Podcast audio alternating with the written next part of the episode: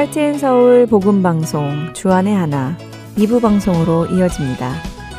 주안의 하나 2부에는 용서의 참 의미를 배우고 용서받은 자에서 용서하는 자로 변화하도록 도움을 주는 프로그램 용서와 은혜의 설교 그리고 원독자의 관점으로 읽어가는 갈라디아서가 준비되어 있습니다.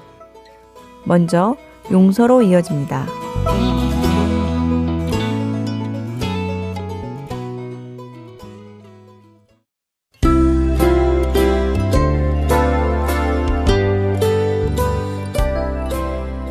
애청자 여러분 안녕하세요. 그리스도인의 특별한 권리인 용서에 대해 나누는 시간입니다. 최강덕입니다. 용서에 대해 배우기 위해 창세기 요셉의 이야기를 살펴보고 있습니다. 아버지 야곱에게 특별한 사랑을 받던 요셉을 형들은 미워했습니다. 형들의 입장에서는 요셉을 미워할 만도 했습니다. 자신들의 어머니들은 아버지 야곱으로부터 사랑받지 못했고 그렇기에 자신들 역시 사랑받지 못하고 차별받았기에 아버지의 각별한 사랑을 받고 열한 번째 아들임에도 불구하고 채색 옷을 입고는 장자의 대우를 받는 요셉이 미운 것도 이해가 됩니다. 거기다 더해 자신들을 다스리는 꿈을 꾸었다며 꿈 이야기를 하는 그 모습이 죽일 만큼 얄미운 것도 이해가 됩니다. 그렇지만 그렇다고 해서 동생을 팔아버리고 아버지에게는 동생이 죽었다고 거짓말을 하는 것이 옳은 것은 아니었습니다. 사실 창세기 속에서 더군다나 그들의 집안에서 꿈은 하나님의 계시였습니다. 창세기 20장 3절에서 아브라함의 아내 사라를 데려간 아비멜렉에게 하나님께서는 꿈에 나타나 경고하셨고 창세기 31장 10절과 11절에서 하나님께서는 야곱의 가축이 늘어난 이유를 말씀해 주시지요. 같은 장인 창세기 31장 24절에는 도망가는 야곱을 뒤쫓는 라반에게 하나님께서 꿈에 나타나셔서 야곱과 선악간에 말하지 말라고 경고하셨습니다. 그렇기에 야곱의 집안에서 꿈은 하나님의 계시이며 하나님의 동행입니다. 그런데 형들은 그 꿈을 보지 못했습니다. 왜요?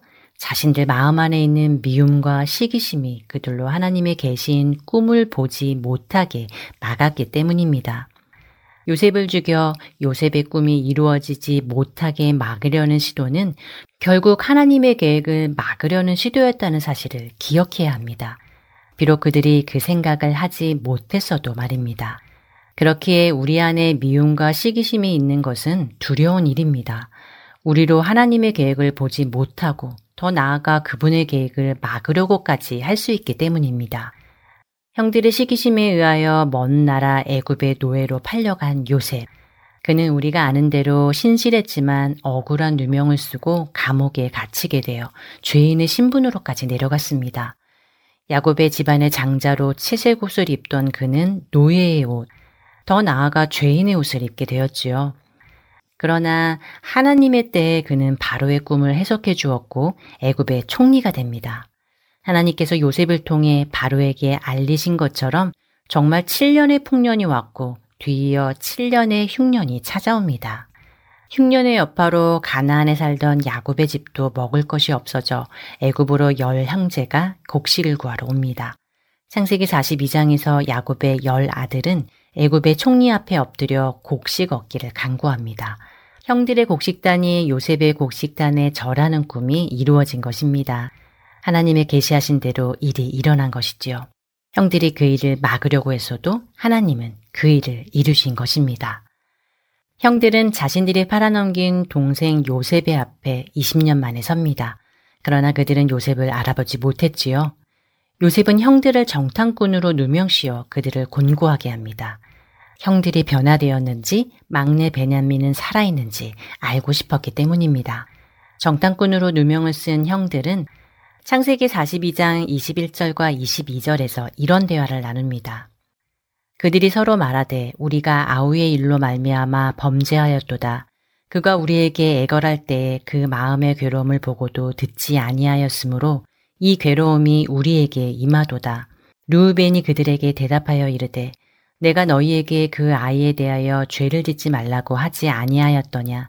그래도 너희가 듣지 아니하였느니라. 그러므로 그의 핏값을 치르게 되었도다 하니. 형들의 대화 속에서 형들은 20년 전 자신들이 동생 요셉에게 했던 일을 후회하고 있음을 알 수 있습니다. 자신들이 동생을 억울하게 만들었기에 자신들에게도 이렇게 억울한 일이 생겼다며 자신들의 일을 후회합니다. 그런 형들을 볼 때 요셉은 어떻게 반응했는지요? 이어지는 창세기 42장 23절과 24절은 이렇게 말씀하십니다. 그들 사이에 통역을 세웠으므로 그들은 요셉이 듣는 줄을 알지 못하였더라. 요셉이 그들을 떠나가서 울고 다시 돌아와서 그들과 말하다가 그들 중에서 시므온을 끌어내어 그들의 눈앞에서 결박하고 요셉의 반응을 생각해 보시기 바랍니다. 20년 전 아무 잘못 없는 자신을 미워한 형들. 하나님께서 주신 꿈을 나누었더니 그 꿈을 이루지 못하게 자신을 죽이려 했던 형들. 차마 죽일 수는 없어서 다른 나라의 노예로 팔아버린 형들. 그 형들이 하나님께서 보여주신 그 꿈대로 자신 앞에 와서 절을 합니다. 요셉에게는 그 형들의 잘못을 심판할 수 있는 권리와 능력과 권세가 있습니다. 여러분이 요셉이었다면 20년 만에 내 앞에 나타난 형들에게 어떻게 하셨겠습니까? 그 형들 때문에 노예로 팔려와 지난 시간 동안 많은 고생을 했습니다. 억울한 옥살이를 했습니다. 속이 상하는 억울한 세월을 눈물로 보냈습니다. 여러분은 어떻게 하시겠습니까? 네 이놈들, 내가 바로 너희들이 팔아먹은 요셉이다 라고 소리치지 않았겠습니까? 봐라, 내가 꿈꾼 대로 되지 않았느냐 하며 그들을 비웃지 않았겠습니까? 그런데 요셉은 그렇지 않았습니다. 그는 감정적으로 행동하지 않았습니다. 형들에게 당장 자신의 정체를 밝히고 그들의 과거 행동을 비아냥거리며 그들에게 주어 마땅한 형벌을 주지 않고 그는 여전히 하나님의 계획, 곧 자신을 통하여 가족 전체가 이곳 애굽으로 와서 살며 큰 민족을 이루어 400년 후에 한 나라가 되어 다시 약속의 땅으로 들어가게 하실 그 원대한 하나님의 계획이 이루어지도록 자신의 개인적인 감정으로 일 처리하지 않고 주님의 뜻을 따라 신중하게 형들의 상태를 점검하며 해야 할 일을 해 나가고 있습니다. 창세기 45장에 가서 요셉은 자신의 정체를 형들에게 밝힙니다. 애굽의 총리가 자신들이 팔아먹은 동생이라는 사실을 알게 된 형들은 두려움에 떨며 아무런 말도 하지 못합니다. 그런 형들을 향해 요셉은 창세기 45장 5절 그리고 7절과 8절에서 다음과 같이 말합니다. 당신들이 나를 이곳에 팔았다고 해서 근심하지 마소서, 한탄하지 마소서. 하나님이 생명을 구원하시려고 나를 당신들보다 먼저 보내셨나이다. 하나님이 큰 구원으로 당신들의 생명을 보존하고 당신들의 후손을 세상에 두시려고 나를 당신들보다 먼저 보내셨나니 그런즉 나를 이리로 보낸 이는 당신들이 아니요 하나님이시라. 하나님이 나를 바로에게 아버지로 삼으시고 그 온 집의 주로 삼으시며 애굽 온 땅의 통치자로 삼으셨나이다. 요셉은 형들의 잘못을 분명히 알고 있었지만 형들의 잘못을 탓하지 않았습니다. 왜냐하면 형들의 잘못을 통해서도 일하시는 하나님의 손길을 보았기 때문입니다. 하나님의 계획을 이루어 가시기 때문에 형들의 그런 잘못도 사용하셨던 하나님을 볼 수 있었기에 형들의 행동에 개인적인 감정으로 대응하지 않을 수 있었습니다. 여러분은 어떠신가요? 여러분을 힘들게 하는 사람들 속에서도 일하고 계시는 하나님의 손길을 보실 수 있으신가요? 그 손길을 본다면 우리도 우리를 힘들게 하는 사람을 개인적으로 바라보지 않고 그 뒤에 일하시는 하나님의 계획을 이루어가기 위해 용서할 수 있을 것입니다. 용서 다음 시간에 계속 이야기 나누겠습니다.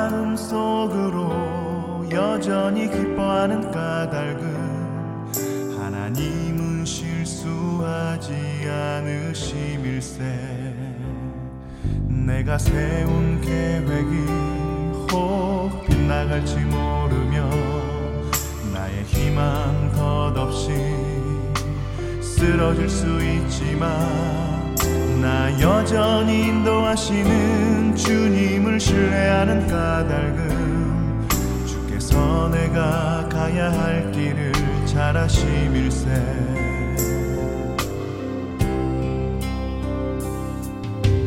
어두운 밤 어둠이 깊어 날이 다시는 밝지 않을 것 같아 보여도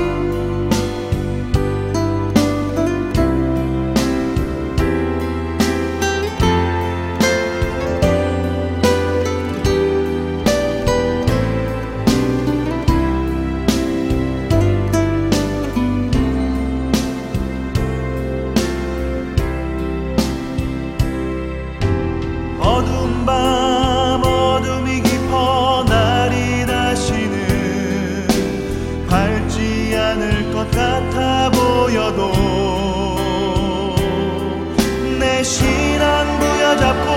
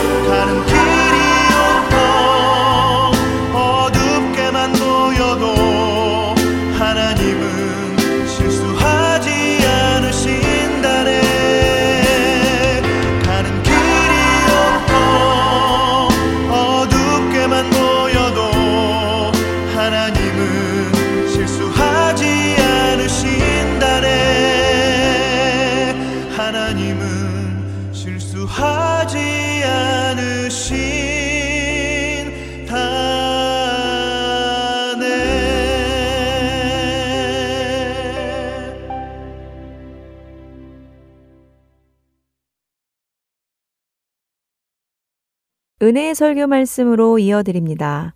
오늘 설교 말씀은 서울 주님의 십자가 교회 서정권 목사님께서 누가복음 17장 1절에서 10절까지의 본문으로 성화에 대한 치명적인 오해라는 제목의 말씀 전해 주십니다. 은혜의 시간 되시길 바랍니다.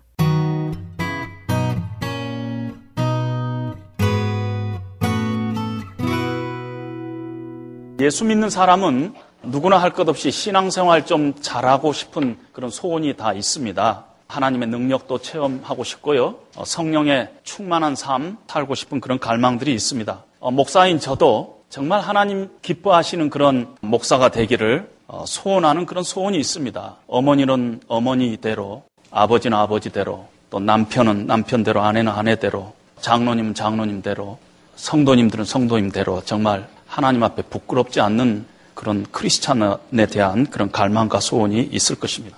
그런데 현실은 우리가 좀 잘해보려고 애쓰고 노력하는데도 바르게 살아보려고 아주 결심하고 몸부림치는데도 우리가 하나님의 능력을 체험받고 그러지 못하고 오히려 내 내면이 자꾸 말라 들어가는 것들을 우리는 자주자주 고백할 수밖에 없습니다. 그것이 우리들의 모습입니다.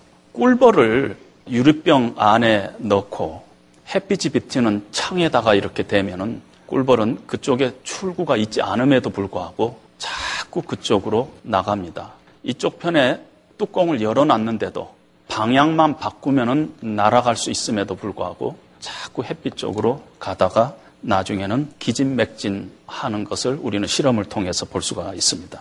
우리 신앙생활도 자칫 잘못하면은 그럴 가능성이 있습니다. 신앙생활의 방향을 잘못 잡으면은 잘 해보려고 아주 애쓰고 노력함에도 불구하고 하나님의 은혜와 하나님의 능력을 체험하지 못하고 꿀벌처럼 힘들고 피곤한 그런 신앙생활의 현실을 맞을 수가 있다는 것입니다. 어떻게 하면 우리가 하나님의 능력을 체험받고 어떻게 하면 하나님의 은혜 가운데 우리가 강한 삶을 살아갈 수 있는가? 하나님은 언제, 어느 때 하나님의 마음이 움직이시는가?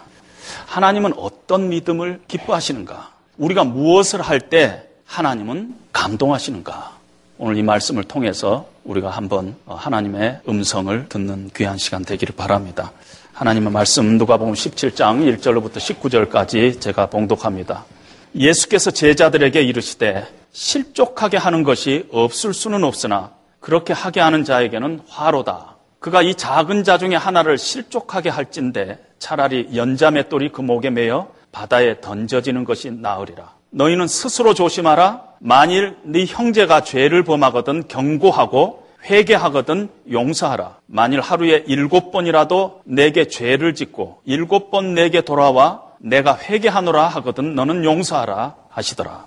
사도들이 주께 여짜오되 우리에게 믿음을 더하소서 하니 주께서 이르시되 너에게 겨자씨 하나할 만한 믿음이 있었더라면 이 뽕나무더러 뿌리가 뽑혀 바다에 심겨라 하였을 것이요 그것이 너희에게 순종하였으리라. 너희 중 누구에게 밭을 갈거나 양을 치거나 하는 종이 있어 밭에서 돌아오면 그대로 곧 와 앉아서 먹으라 할 말할 자가 있느냐? 도리어 그대로 내 먹을 것을 준비하고 띠를 띠고 내가 먹고 마시는 동안에 수종 들고 너는 그 후에 먹고 마시라 하지 않겠느냐? 명한 대로 하였다고 종에게 감사하겠느냐? 이와 같이 너희도 명령받은 것을 다 행한 후에 이르기를 우리는 무익한 종이라 우리가 하여야 할 일을 한 것뿐이라 할지니라. 예수께서 예루살렘으로 가실 때 사마리아와 갈릴리 사이로 지나가시다가 한 마을에 들어가시니 나병 환자 10명이 예수를 만나 멀리 서서 소리를 높여 이르되 예수 선생님이여 우리를 불쌍히 여기소서 하거늘 보시고 이르시되 가서 제사장들에게 너희 몸을 보이라 하셨더니 그들이 가다가 깨끗함을 받은지라 그 중에 한 사람이 자기가 나은 것을 보고 큰 소리로 하나님께 영광을 돌리며 돌아와 예수의 발 아래 엎드려 감사하니 그는 사마리아 사람이라. 예수께서 대답하여 이르시되 열 사람이 다 깨끗함을 받지 아니하였느냐? 그 아홉은 어디 있느냐? 이 이방인 외에는 하나님께 영광을 돌리려 돌아온 자가 없느냐 하시고 그에게 이르시되 일어나 가라. 내 믿음이 너를 구원하였느니라 하시더라. 아멘. 어, 10여 년전 얘기입니다. 어, 이 지역의 일리노이 벨빌에서 일어난 사건인데요. 어, 당시 36살 되는 가정 주부가 가정에서 파업을 했습니다. 엄마 파업을 했습니다. 집 앞에 뜰에다가 사인을 붙였어요. Mom on strike. 엄마 지금 파업한다. 그리고 그 집 뒤뜰에 아이들이 올라가서 놀도록 조그만 tree house, 그 나무 위에 조그만 집을 세워놨는데 그리 짐을 싸들고 올라갔습니다. 그러나 난 절대 내려오지 않겠다. 우리 가족들이 변하지 않으면은 내가 절대 내려오지 않겠다 하고 올라갔습니다. 채널 5에서 기자가 어, 이것을 기사화하면서 인터뷰를 했습니다. 그래서 매스콤을 타게 됐어요. 그 엄마한테 가서 인터뷰를 하니까 가족들이 너무한다는 것이에요. 남편은 집안일 하나도 안 돕고 쓰레기도 한 번도 버리지 않고 밖에 갔다 오면은 그냥 뒤집어 자기만 하고 테레비나 보고 그런다는 것입니다. 아이들도요 얼마나 말을 안 듣고 엄마 말 대꾸하고 방도 치우지도 않고 너무너무 가족들이 비협조적이다는 것이 더 이상 엄마 노릇 못하겠다는 것이에요. 그래서 스트라이크를 한 것입니다. 변하지 않으면 절대로 안 내려오겠다. 기자가 그 가족들을 그 후에 취재를 했습니다. 아버지가 가족들을 다 모았습니다. 야, 우리 엄마가 내려오도록 스트라이크 풀도록 우리가 잘해봐야 되지 않겠느냐. 그래서 애들은 방 청소를 열심히 하고 쓰레기도 버리고 설거지도 하고 엄마가 화를 풀고 나무에서 내려오도록 그동안에 잘못된 것 여러 가지를 고치고 최선을 다하는 모습을 TV 방송에서 방영을 했습니다. 그럼 세상적으로 보면은 기특하지 않아요? 남편 이 정도면 훌륭하지 않아요? 아, 우리가 세상에서 사람들과의 이런 잘못된 관계가 생기면은 이러면 됩니다. 어, 내 잘못으로 상대방을 실망시켰든지, 내가 잘못으로 그 사람에게 화를 냈든지, 그러면 내가 사과하고 내 잘못을 고치면 됩니다. 그런데 하나님과 우리 사이에 이런 관계가 어그러질 때도 우리는 여지없이 어김없이 이런 식으로 하나님 앞에 자주자주 나갑니다. 우리가 뭔가 잘못했어요. 죄를 지었어요. 하나님이 실망하시고 계세요. 하나님이 화를 내시고 계세요. 하나님이 나무에서 내려오도록 우리가 최선을 다해서 우리 잘못된 걸, 우리의 행동을 바르게 하고 고치는 방향으로 우리가 애를 쓰는 그런 식으로 우리가 신앙생활을 하고 있습니다. 오늘 본문은 예수님께서 제자들에게 이 얘기를 하는데요. 제자들에게 이렇게 말씀을 하십니다. 남을 실족시켜서 특별히 신앙이 연약한 자들을 실족시켜서 그가 죄를 범하게 되면은 교회를 안 나온다든지 그러게 되면은 네가 차라리 연자맷돌을 목에 메고 바다에 빠져 죽은 것이 낫다. 말로서 상처를 주고 행동과 태도와 라이프 스타일로 다른 사람에게 거침돌이 되면은 차라리 돌을 메고 바다에 빠져 죽은 게 낫다. 목사님들 중에서 살아남을 사람이 하나도 없을 것 같아요. 그리고 누가 범죄하거든 꾸짖으라는 것이에요. rebuke, confront and rebuke. 어, 여러분 그것이 쉬운 일이 아니잖아요. 그냥 뒤에서 말하기는 쉬운데 직접 그 사람과 대면하고 당신이 하는 이 행동이 하나님 앞에 죄가 됩니다. 옳지 않습니다. 하나님이 싫어하시는 일입니다. 이렇게 그 사람에게 꾸짖는 것은 아주 쉬운 일이 아니에요. 페이스북 보세요. 그냥 다 like, like, like 그러지 나는 그렇게 생각하지 않는다. 자기 친한 사람들에게는 그렇게 하지 않잖아요. 그리고 네가 너에게 죄를 지은 사람이 너에게 회개를 하면은 하루에 일곱 번이라도 그 사람을 용서하라. 방 청소하고 설거지하고 그 수준이 아니잖아요. 어떻게 보면은 굉장히 불가능한 수준이에요. 예수님도 이것이 불가능할 거라고 얘기했어요. 예수님께서 실족해 하는 것이 없을 수 없겠으나, 아, 있다는 것이에요. 어떤 성경에서는 it is impossible 하고 얘기하고 있어요. 그게 실족하지 않게 산다는 것이 불가능한 일 같지만은 네가 그렇게 실족하면 너는 연자맷돌을 메고 죽은 게 낫다는 것이에요. 이게 너무 어려운 일이잖아요. 예수님의 수준으로 산다는 것이 인간적으로 보면 대단히 불가능한 일에 속하잖아요. 그래서 제자들이 예수님께 이렇게 대꾸를 합니다. 주여, 우리에게 믿음을 더하소서. 주님, 이거 보통 믿음 갖고는 그렇게 살 수 없는 것 같네요. 하나님이 능력 주시고, 하나님께서 도와주시고, 하나님께서 함께 해주시지 않으면은 예수님께서 원하시는 그런 수준의 우리의 삶을 살 수 없으니까 우리에게 큰 믿음을 더하소서. 믿음을 아주 더해 주셔야 되겠습니다. 예수님께서 그래. 믿음이 있어야 한다. 내가 원하는 삶을 살려면은 너의 의지와 너의 결심으로만은 안 되고 하나님이 도와주시고 하나님이 능력 주셔야 되는데 그렇게 살 수 있는 데는 그 능력, 하나님이 뜻대로 살 수 있는 그 능력은 믿음과 관계가 된다. 믿음이 있어야 한다. 너희에게 겨자씨만한 믿음이 있으면은 이 뽕나무더러 뿌리가 뽑혀서 바다에 심규라 하였을 것이요. 그것이 너희에게 순종할 것이다. 이스라엘의 뽕나무는 한 500년, 600년 된 뽕나무예요. 엄청나게 땅 깊이 뿌리가 박혀 있는데 그 뽕나무에 뿌리가 뽑혀서 바다에 심기라는 것은 이건 불가능한 일이에요. 너희에게 겨자씨 하나일 만한 믿음이 있으면은 불가능한 일이 가능케 될 것이다. 겨자씨만한 믿음이 있으면 그것이 가능하다는 것이에요. 겨자씨 하는 믿음을 타고 하나님의 능력이 너희에게 임하면은 하나님의 은혜가 임하면은 하나님의 마음이 움직이면은 불가능한 일도 너희를 통해서 할 수 있을 것이다. 뽕나무처럼 단단히 뿌리가 박혀 있는 우리의 죄성들. 그래서 결코 용서할 수 없는 우리의 그 어떤 미움, 상처 이런 것들도 겨자씨만한 믿음이 너에게 있으면은 하루에 일곱 번이라도 용서할 수 있는 변화의 능력이 그 믿음을 타고 너희들에게 나타날 것이다. 그렇게 말씀하십니다. 그러면은 당연히 예수님께서 그 겨자씨 알 만한 믿음이 무엇이냐 하면은 하고 설명을 해 주셔야 될 텐데 예수님께서는 설명하시지 않고 오늘 본문과 관계 없는 듯한 아주 헐거운 이 얘기를 하십니다.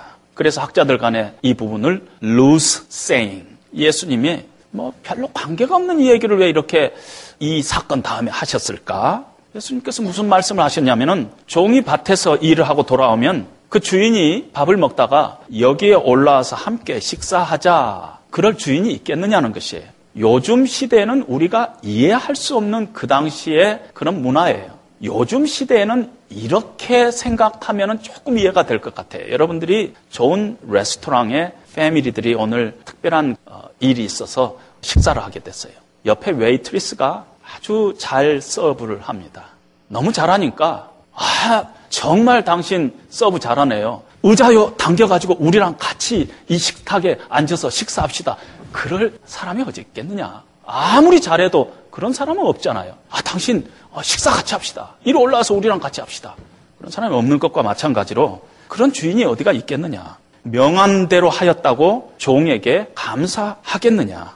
이와 같이 너희도 명령받은 것을 다 행한 후에 이르되 우리는 무익한 종이니이다. 이렇게 하라. 좀 뜬금없는 말씀을 하십니다. 어, 본문과 상관없는 헐렁한 관계가 없는 말씀을 하시는 것이 아닙니다. 하나님의 능력이 어떻게 임하느냐. 하나님의 수준으로 우리가 살 수 없는데 이 겨자씨 알만한 그런 믿음을 우리가 가지면은 그 믿음을 통해서 하나님의 능력이 임하고 우리가 불가능한 것을 가능케 하는 놀라운 그런 삶을 살아갈 수 있는데 겨자씨 알만한 그 믿음이 오늘 예수님께서 말씀하시는 것과 무관하지 않다는 것입니다. 하나님의 마음을 움직이는 믿음, 겨자씨 알만한 그 믿음은 우리의 일과 우리의 행함과 우리의 수고로 오지 않는다 하는 점을 예수님께서 말씀하고 있는 것입니다. 명한 대로 하였다고 종에게 살해하겠느냐?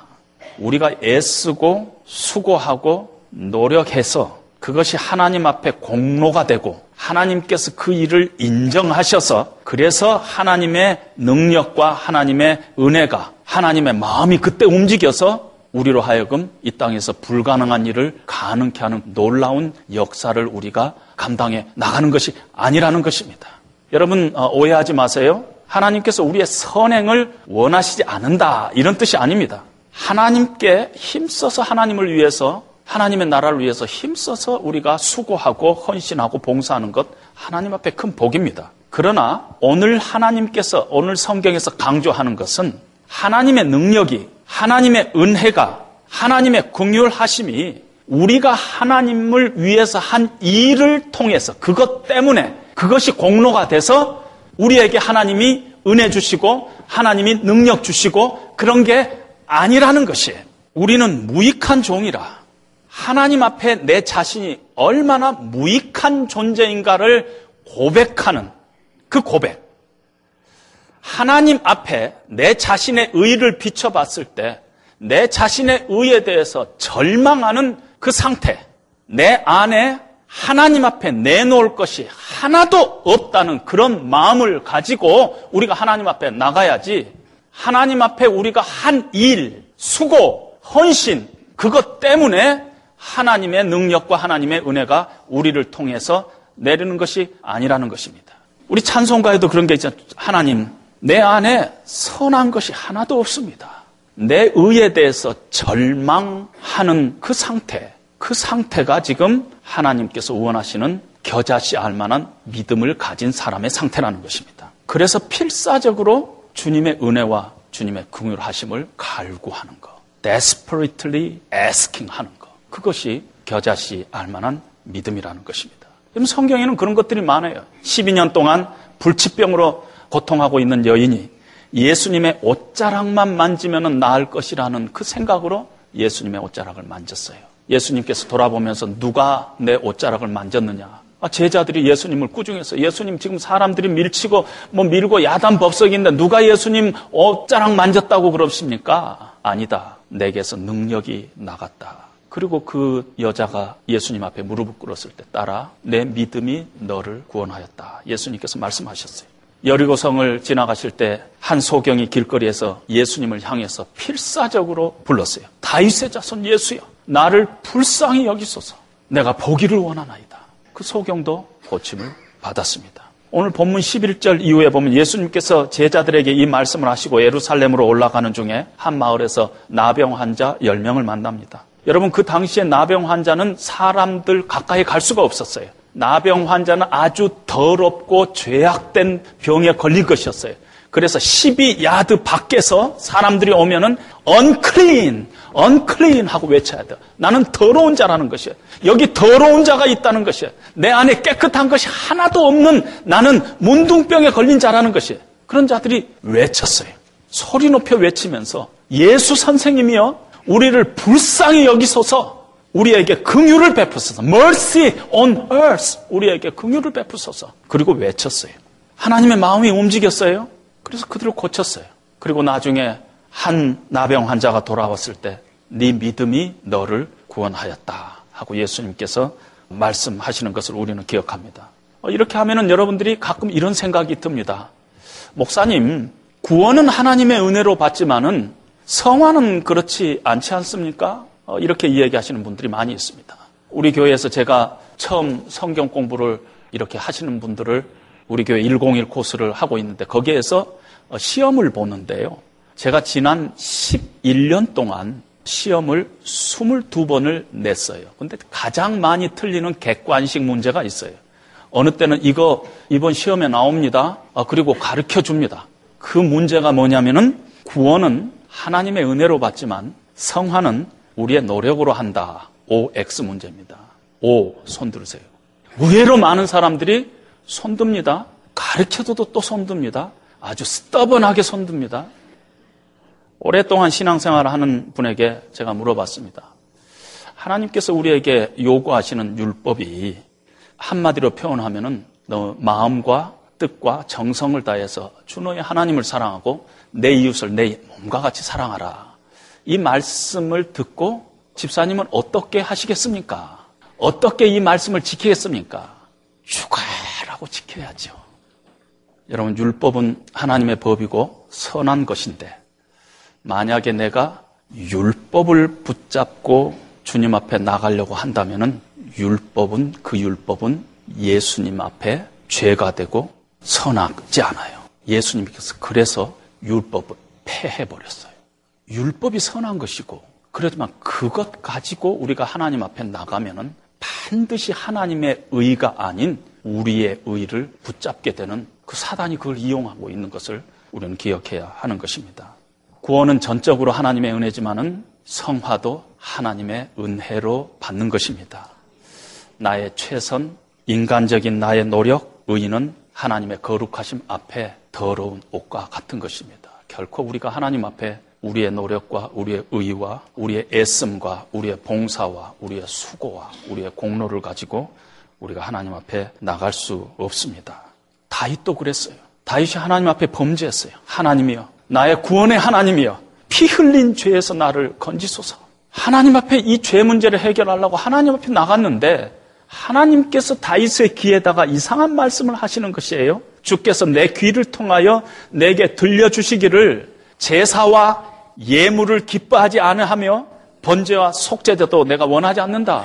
아, 하나님께서 내 이 문제를 해결하는데 이 하나님 앞에 이렇게 정성껏 제사를 올려드리면 하나님께서 해결해 주실 줄 알았는데 하나님 그거 원하지도 않고 기뻐하지도 않는다는 것이에요. 하나님께서 그것을 기뻐하신다면은 내가 수천 마리 양들과 소를 잡아서 하나님 앞에 제사를 드렸을 텐데 하나님께서 그것을 원하지 않으시는 것이에요. 그리고 나중에 히브리서를 통해서 하나님께서 그것을 확인시켜 주는데 나를 위하여 하나님께서 한 몸을 예비하셨다. 예수 그리스도의 몸을 단번에 들이심으로 말미암아 우리가 하나님 앞에 거룩한 그 길을 하나님께서 예비해 놓으셨는데 구원뿐만 아니라 이미 하나님을 알고 믿고 있는 다윗의 문제까지도 하나님께서 제사를 원치 아니하셨어요. 예수 그리스도 한 분을 원하셨던 것입니다.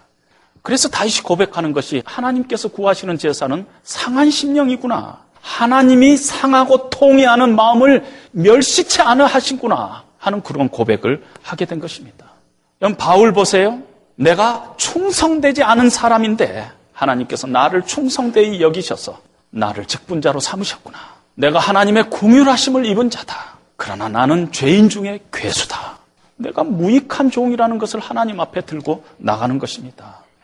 여러분 성경의 위대한 인물들은요. 하나님 앞에 나가면은 그분의 능력으로 우리를 채워주실 것을 믿는 아주 연약한 사람들이었어요. 아주 하나님 앞에 내가 내세울 것이 하나도 없는 나는 무익한 종이다 하는 그런 고백을 가지고 하나님 앞에 날마다 날마다 나간 사람들을 하나님께서 사용했던 것을 우리는 기억해야 합니다. 여러분 마태복음의 산상수훈은 하나님의 백성들이 이 땅에서 어떻게 살아야 할까? 하나님의 백성들의 라이프 스타일을 얘기하고 있습니다. 우리가 잘 아는 대로 심령이 가난한 자는 천국이 저의 것이요. 심령이 가난하다는 것이 무엇인가? 로이드 존스 목사님은 그 심령이 가난하다는 뜻을 이렇게 표현을 했어요. We are nothing in the presence of God. 우리가 하나님 앞에서 아무것도 아니다. 나는 하나님 앞에서 아무것도 아니다. 이 고백을 하는 것이 심령이 가난한 자의 모습이라는 것이. Complete absence of self-reliance and pride. 나의 의에 대해서 완벽하게 절망하고 있는 마음. Utter dependency on His, His mercy and His grace. 철저하게 하나님만, 그분의 은혜만, 그분의 긍휼하심만 의지하는 것. 그것이 가난한 마음이라는 것입니다. 여러분 착각하지 마세요. 신앙생활은 애써서 지키고 노력하는 것이 아닙니다. 신앙생활은 broken heart를 가지고 하나님 앞에 나가는 것이 신앙생활이에요. 우리의 상한 마음, 우리의 아무것도 하나님 앞에 드릴 것이 없는 이 가난한 마음 가지고 하나님의 긍휼과 하나님의 자비를 데스퍼리트하게 강구하고 나가는 것이 신앙생활입니다. 그때 하나님께서 그 믿음, 우리가 보기에는 아무것도 아닌 이 겨자씨 믿음, 겨자씨 알만한 그 믿음을 통해서 하나님께서 우리에게 다가오시는 것입니다. 여러분, 우리가 우리의 성화의 삶 가운데서 우리가 성령 충만하지 못하고 우리 안에 기쁨과 감사가 없으면은요, 사라지고 그러면은 반드시 우리의 문제는 구원에 있어서 우리가 분명한 예수 그리스도 안에 지금 붙잡혀 있지 않다는 것이에요.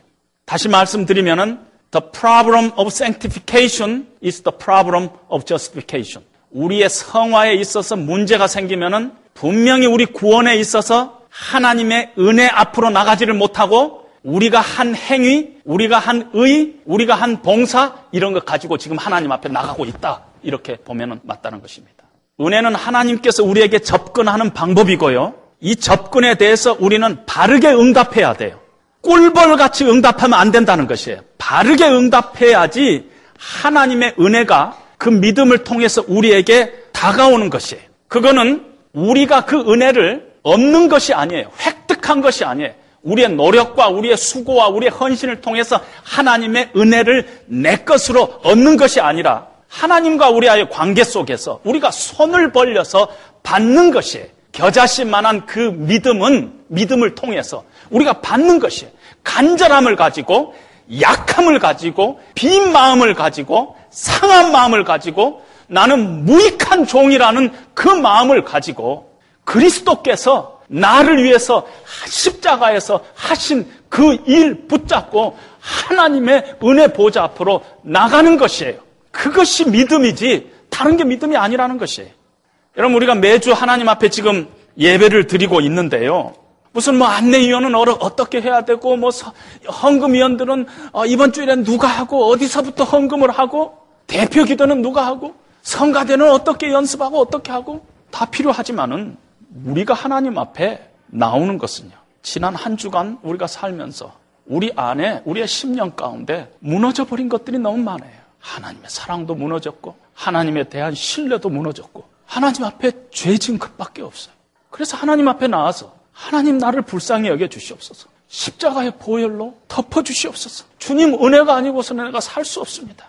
주님 오늘 이 예배 가운데 주님의 성령이 임하여 주시옵소서. 내 심령 가운데 임하여 주셔서 나를 새롭게 하시고 나를 만져 주시고 회복시켜 주시고 치유하여 주시옵소서.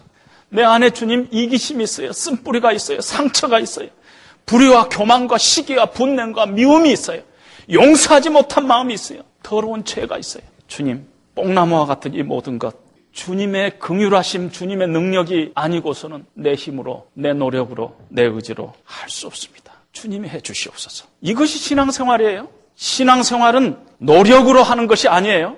주님의 은혜의 보좌 앞으로 우리의 연약함과 우리의 의가 하나님 앞에 하나도 없다는 무익한 종의 심정으로 가지고 우리가 하나님 나가는 것입니다. 여러분, 우리가 예수 믿고 구원받은 그 순간보다 우리는 더 의로워질 수 없습니다. 그리스도의 공로로 우리는 하나님의 거룩한 백성이 됐어요. 완전한 하나님의 의를 우리는 입었어요. 여러분, 그 하나님께서 이미 우리에게 주신 그 의를 초과하려는 꿈을 빨리 깨세요. 우리는 지금 최고로 의로운 자들이에요. 율법을 지키고 거룩해지려는 것에 우리의 신앙의 목표를 더 이상 두지 말기 바랍니다. 끊임없이 자기 자신을 째려보고 자기 자신을 닦아 세우고 그러지 말라는 것입니다. 하나님 앞에 더 이상 사랑받으려고 애쓰지 마시고 하나님 앞에 더 이상 의로워지려고 애쓰지 말라는 것입니다. 내가 하나님 앞에 뭔가 보여드리려고 그렇게 할 필요가 없다는 것입니다. 끊임없이 내가 하나님 앞에 괜찮은 크리스찬으로 서기 위해서 사람들 앞에 그렇게 서기 위해서 여러분들이 긴장하지 말라는 것입니다. 우리는 이상하게요, 뭘 해서 인정받는 일에 익숙해져 있어요. 뭘 해서 인정받으려는 데 익숙해져 있어요. 우리가 교회에서 봉사하는 것은 봉사 잘해서 하나님 앞에 인정받으려는 것이 아니라 이미 하나님께서 나를 하나님의 거룩한 백성으로 하나님의 자녀로 인정하셨어요. 내가 아직 죄인 되었을 때, 내가 하나님과 원수 되었을 때 하나님의 그 크신 사랑과 궁휼하심으로 내가 하나님의 자녀 됐어요. 그래서 그 인정하신 것 때문에 우리가 봉사하는 것입니다. 주님은 우리에게 더 이상 사랑할 수 없을 만큼 완벽한 최고의 사랑을 이미 우리에게 부어 주셨어요. 온 세상 만물 가져도 주 은혜 다 못 갚겠네. 놀라운 사랑 받은 나 몸으로 재물 삼겠네. 우리의 신앙이 그 고백을 가지고 매번 하나님 앞에 나가야 할 줄 압니다. 그러면 하나님께서 그때 은혜로 채워주시고 우리를 회복시켜 주시고 치유하여 주시고 새롭게 하여 주시고 그래서 그 감격과 그 감사를 가지고 예수님 발 아래 엎드려서 감사했던 한 사람 돌아온 나병 환자같이 그런 마음을 가지고 우리가 하나님을 섬기는 것입니다. 그러면은 사람으로서는 할 수 없을 때 하나님께서는 하시는 놀라운 능력과 역사들이 우리를 통해서 이루어질 것입니다. 하나님의 은혜를 사모하시기 바랍니다. 가난한 마음, 상한 마음 가지고 주님 앞에 나가십시오. 그러면 반드시 우리의 외침을, 우리의 심령의 강구를 우리 주님은 외면치 않으실 것입니다. 그런 축복이 저와 여러분들에게 함께 하시기를 주님의 이름으로 축원드립니다.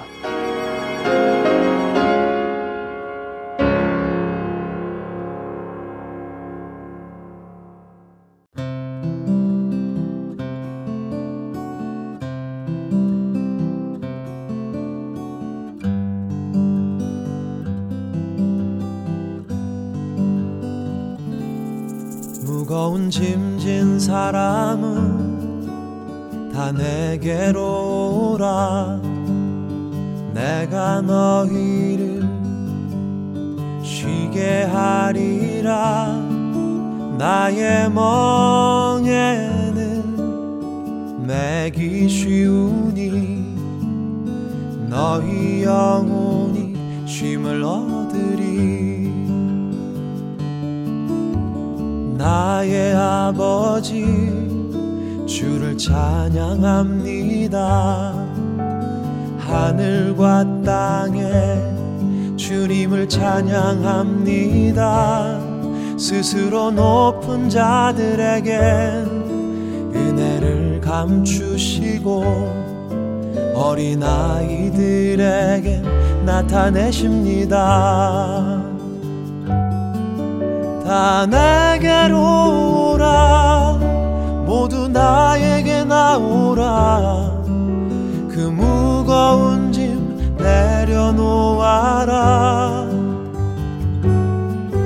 내 너를 지키니 너를 쉬게 하리니 너의 영혼을 편케 하리니. 무거운 짐진 사람은 다 내게로 오라 너희 영혼이 쉼을 얻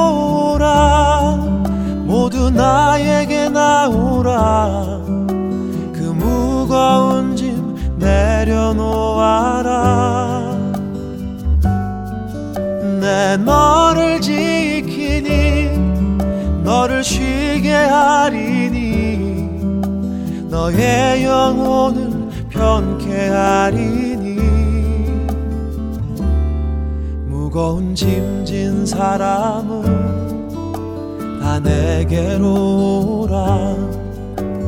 내가 너희를 쉬게 하리라.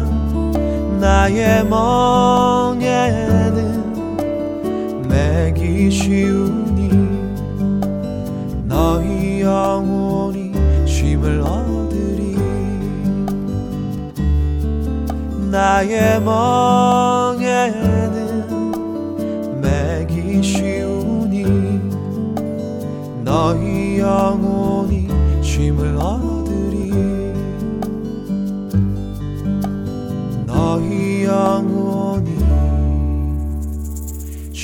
쉼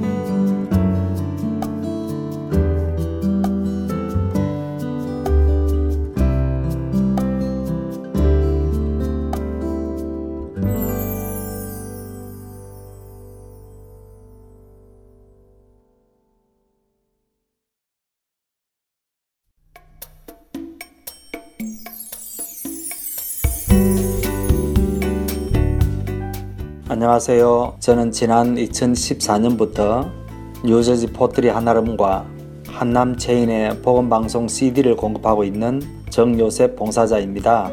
믿지 않는 분들에게는 예수님의 복음을, 믿는 자들에게는 생각과 마음을 지킬 수 있도록 도와주는 복음방송이 정말 얼마나 감사한지 모릅니다.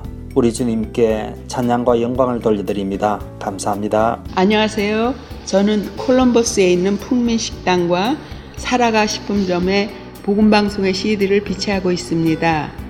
복음을 전하는 작은 일에 사용하여 주심을 하나님께 감사드립니다. 귀 있는 자들에게 복음을 전하는 이 사역에 동참하실 분들은 복음 방송 전화번호 602-866-8999로 연락 주시기를 부탁드립니다.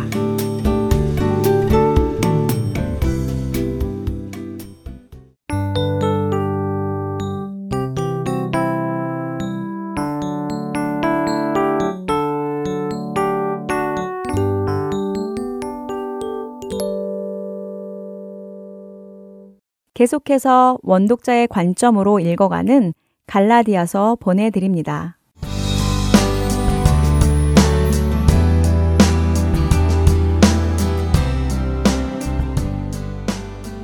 하란서울 복음방송 청취자 여러분 안녕하세요. 원 독자의 관점으로 읽어가는 갈라디아서 성경 공부의 최순환 목사입니다.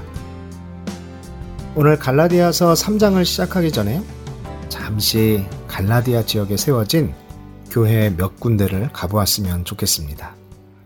사도행전 13장과 14장을 근거로 상상해 보았으면 합니다. 바울은 갈라디아 지역 도시 중에서 적어도 네 곳, 즉 비시디에 안디옥, 이고니온, 루스드라, 그리고 더베 등을 방문해서 복음을 전했습니다. 바울이 복음을 전한 첫 장소인 비시디에 안디옥에서는 많은 사람들이 복음을 들었지만 유대인들의 시기와 박해로 쫓겨나가 약 100마일 정도 떨어진 이고니온으로 가게 되었고 이고니온에서도 허다한 무리가 믿었지만 순종하지 않는 유대인들이 이방인들의 마음을 선동하여 바울 일행에게 악감을 품게 하였고 결국 이방인과 유대인과 그 관리들이 두 사도를 모욕하며 돌로 치려고 들자 약 60마일 정도 떨어진 루스드라로 옮기게 되었습니다. 루스드라에서는 나면서 걷지 못하게 된 사람을 걷게 하는 기적을 통해 복음을 전하게 되었지만 비시디의 안디옥과 이고니온에서 바울을 쫓아온 유대인들이 무리를 충동하여 돌로 바울을 쳤고 바울이 돌에 맞아 죽은 줄 알고 시외로 내쳤습니다. 하지만 바울은 다시 일어나 이튿날 약 40마일 정도 떨어진 더베라는 곳으로 가게 되었고 거기 머물면서 복음을 전하며 많은 사람들을 제자로 삼았다는 기록을 토대로 갈라디아 지역에 교회들이 생겼다고 추측할 수 있습니다. 처음 바울을 만난 갈라디아 성도들은 바울이 가진 육체의 약함에도 불구하고 바울을 천사와 같이 그리스도와 같이 받아주었고 할 수만 있다면 자신들의 눈이라도 빼서 바울에게 줄 수 있는 성도들이었습니다. 그들을 향한 바울도 자신이 아무리 박해를 당해도 설사 돌에 맞아 죽은 줄 알고 밖으로 내쳐져도 해산의 수고를 마다하지 않고 복음을 전했던 사랑하는 성도들이었습니다. 당시 갈라디아 교회들 안에는 유대인도 있었지만 이방인도 있었습니다. 자유인도 있었지만 종들도 있었습니다. 남자, 여자, 어른, 아이, 노예, 주인 등 다양한 사람들이 그리스도로 인해 하나가 되어 모두 함께 모여 예배를 드리고 함께 성찬식을 하며 식탁의 교제를 통해 유대인과 이방인 가릴 것 없이 함께 먹고 마시며 교제를 나누고 있었습니다. 그 이유는 바울이 전한 복음 때문이었습니다. 그리스도 안에서는 유대인이나 헬라인이나 종이나 자유인이나 남자나 여자나 하나이기 때문입니다. 그런데 바울이 갈라디아 지역을 떠난 지 얼마 되지 않아서 거짓 교사들이 몰래 가만히 이 갈라디아 교회들 안에 들어왔습니다. 거짓 교사들은 바울이 원래 그리스도인들을 핍박하던 사람이었고 그래서 아직 그의 사도직이 검증되지 않았다고 갈라디아 성도들에게 이야기합니다. 아직 사도들에게 인정받지 못하고 있고 특히 베드로와는 문제가 있었다라는 식으로 이야기합니다. 그래서 바울이 전한 복음은 문제가 있다고 말합니다.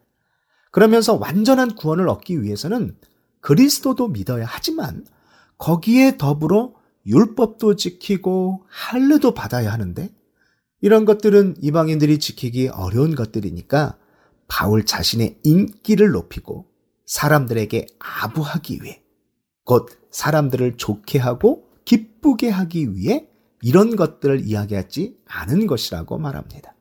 문제는 갈라데아 성도들이 너무 쉽게 너무 빨리 이 왜곡되고 변질된 다른 복음을 따르기 시작했고 거짓 교사들의 지시에 따라 할례를 받고 율법의 행위로 돌아가게 되었습니다. 그 결과 그들은 율법의 종 노릇하며 매일매일 죄의 짐을 지고 죄 의식 가운데 살아가고 있습니다. 바울은 다른 복음에 미혹되어 복음 안에서 누릴 자유를 잃어버린 갈라디아 성도들에게 오직 예수 그리스도의 계시로 말미암은 복음 안에서만 참된 자유를 누릴 수 있다는 사실을 다시 일깨워 주기 원했습니다. 모세의 율법을 지킴으로 의롭다 하심을 얻는 것이 아니라 오직 그리스도를 힘입어 그를 믿는 자마다 의롭다 하심을 얻는다는 것을 다시 알려주기 원했습니다.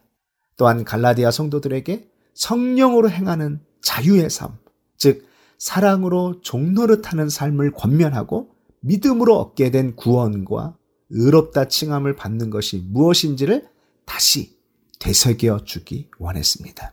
그래서 바울은 편지를 씁니다.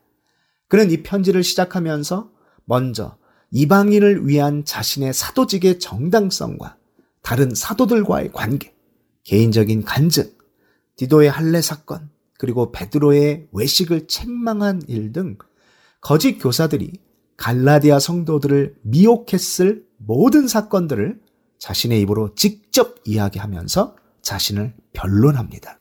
이것이 바로 갈라디아서 1장과 2장의 내용으로 거짓 교사들에게 미혹되어 다른 복음을 따르고 있는 갈라디아 성도들에게 바울 자신의 사도직의 정당성과 자신이 전한 복음의 정당성을 변론하는 내용입니다. 바울은 2장 끝부분에서 믿음으로만 의롭게 될 수 있다는 이 신득이 원리를 선포하고 갈라디아 3장과 4장에서 이 신득이 내용을 논리적으로 설명해 나갑니다. 바울은 이 이신득의 진리를 선포하면서 갈라디아 성도들이 할례를 받고 다시 율법으로 돌아간다는 의미는 자신의 행위로 의로움을 얻을 수 있다는 것이고 그 의미는 그리스도의 십자가 죽음을 쓸데없는 수고로 만드는 것이며 더 이상 하나님의 은혜가 필요 없다는 것을 표현하는 행위라는 것을 강력하게 선포하고 있습니다.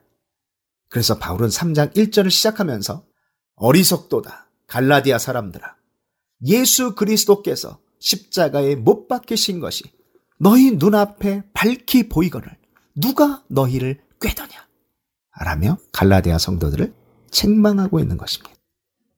본문에 쓰인 밝히 보이거늘에 쓰여진 헬라어 프로에그라페는 무엇 무엇 앞에서 그리다, 생생하게 묘사하다 라는 의미를 가지고 있습니다. 바울은 갈라디아 성도들에게 복음을 전할 때 너무나도 분명하고 명백하게 선포해서 예수 그리스도가 십자가에 못 박히시고 우리를 구원하신다는 믿음의 도를 누구나 할수 있게 마치 그림과 같이 밝히 나타났었다라는 것을 표현하고 있는 것입니다.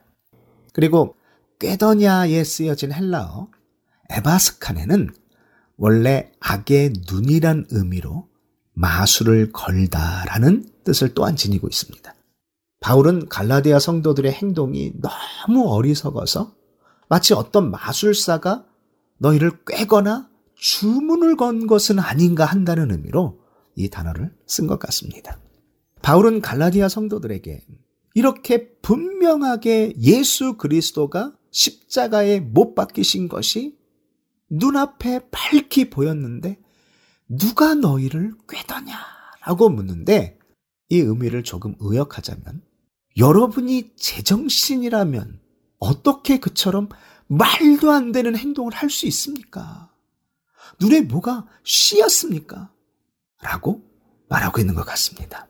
바울이 갈라디아 성도들을 직접 책망하면서 3장을 시작합니다.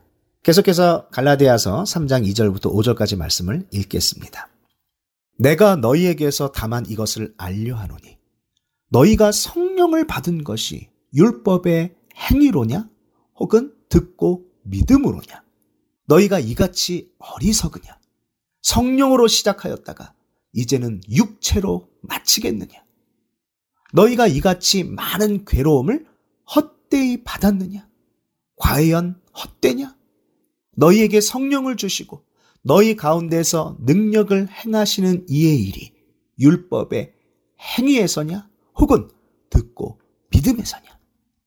지금까지 갈라디아서 1장과 2장 말씀을 잘 이해하셨다면 다른 설명을 더하지 않아도 바울의 이 말이 잘 이해되셨을 것이라 생각됩니다. 갈라디아 성도들을 향한 바울의 답답함, 아쉬움, 안타까움 등이 잘 느껴지시나요? 바울은 1절부터 5절까지 모든 구절에서 계속 질문을 합니다. 그런데 이 질문은 바울이 답을 몰라서 하는 질문이 아닙니다. 오히려 답이 무엇인지 정확하게 알고 있습니다. 그런데 바울은 자신이 알고 있는 답을 말해주는 것이 아니라 의문의 형식으로 계속 갈라디아 성도들에게 질문을 합니다. 이러한 표현을 수사적 의문문이라고 합니다. 바울이 무엇인가 강조하고자 할 때 자주 사용하는 방법 중 하나입니다. 바울은 자신도 물론 알지만 이미 갈라디아 성도들도 다 알고 있을 것이라 믿는 사실을 수사적 의문 형식으로 제시해서 원 독자인 갈라디아 성도들 스스로 믿음이냐 율법의 행위냐를 선택하도록 하고 결국은 믿음을 선택하는 결론을 내리도록 강조하고 있는 것입니다. 그리고 이 믿음에 대한 선택이 당연히 옳고 진리임을 증명하기 위해 아브라함을 증인으로 소환하는 것이 3장 6절에서 9절로 이어지고 있습니다. 이 부분은 다음 주에 공부하도록 하겠습니다. 3장을 시작하면서 바울은 상당히 직설적으로 갈라디아 성도들을 지명해서 말합니다. 그만큼 그들이 거짓 교사에게 미혹되어 다른 복음을 따르고 있는 것이 안타깝고 답답했던 것입니다. 또한 갈라디아 성도들을 향한 사랑이 없다면 이렇게 말하기가 쉽지는 않았을 것입니다. 바울은 갈라디아 성도들과 함께 있으면서 그들을 가르치고 설득하고 있는 것이 아닙니다.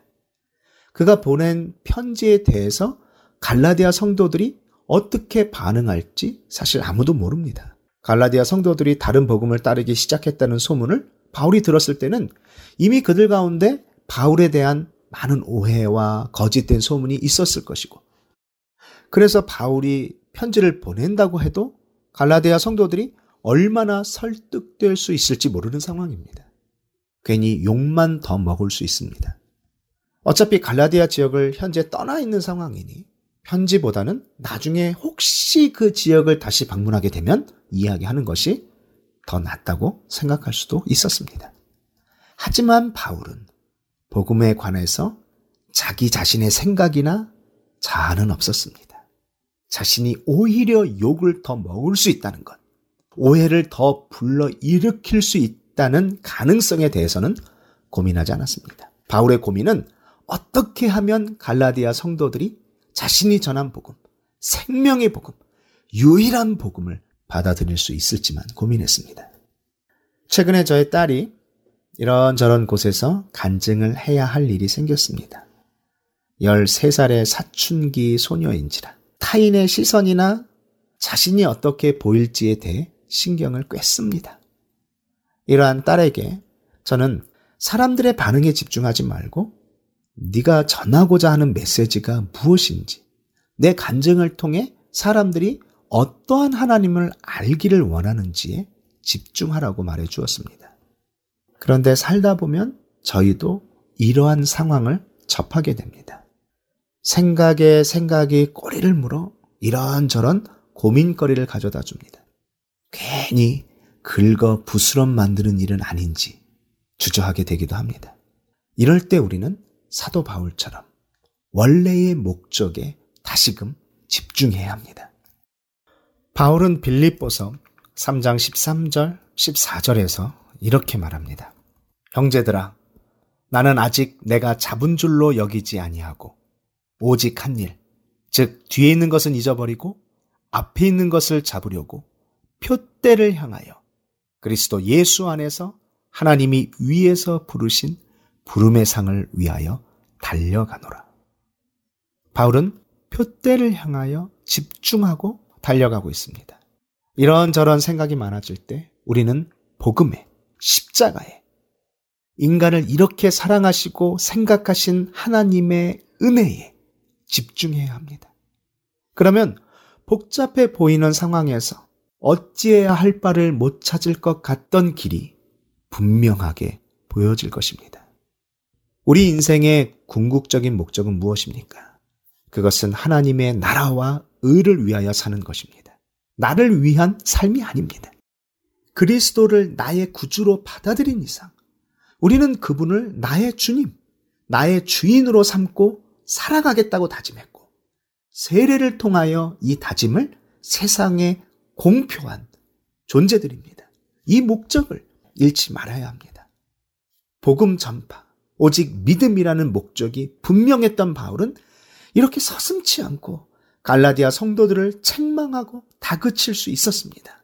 자신을 어떻게 볼지, 자신을 얼마나 믿어줄지에 대하여 조금도 고민하지 않았던 것입니다. 목적이 분명한 사람은 산만해지지 않습니다. 요즘 인생의 의미가 분명하지 않으십니까?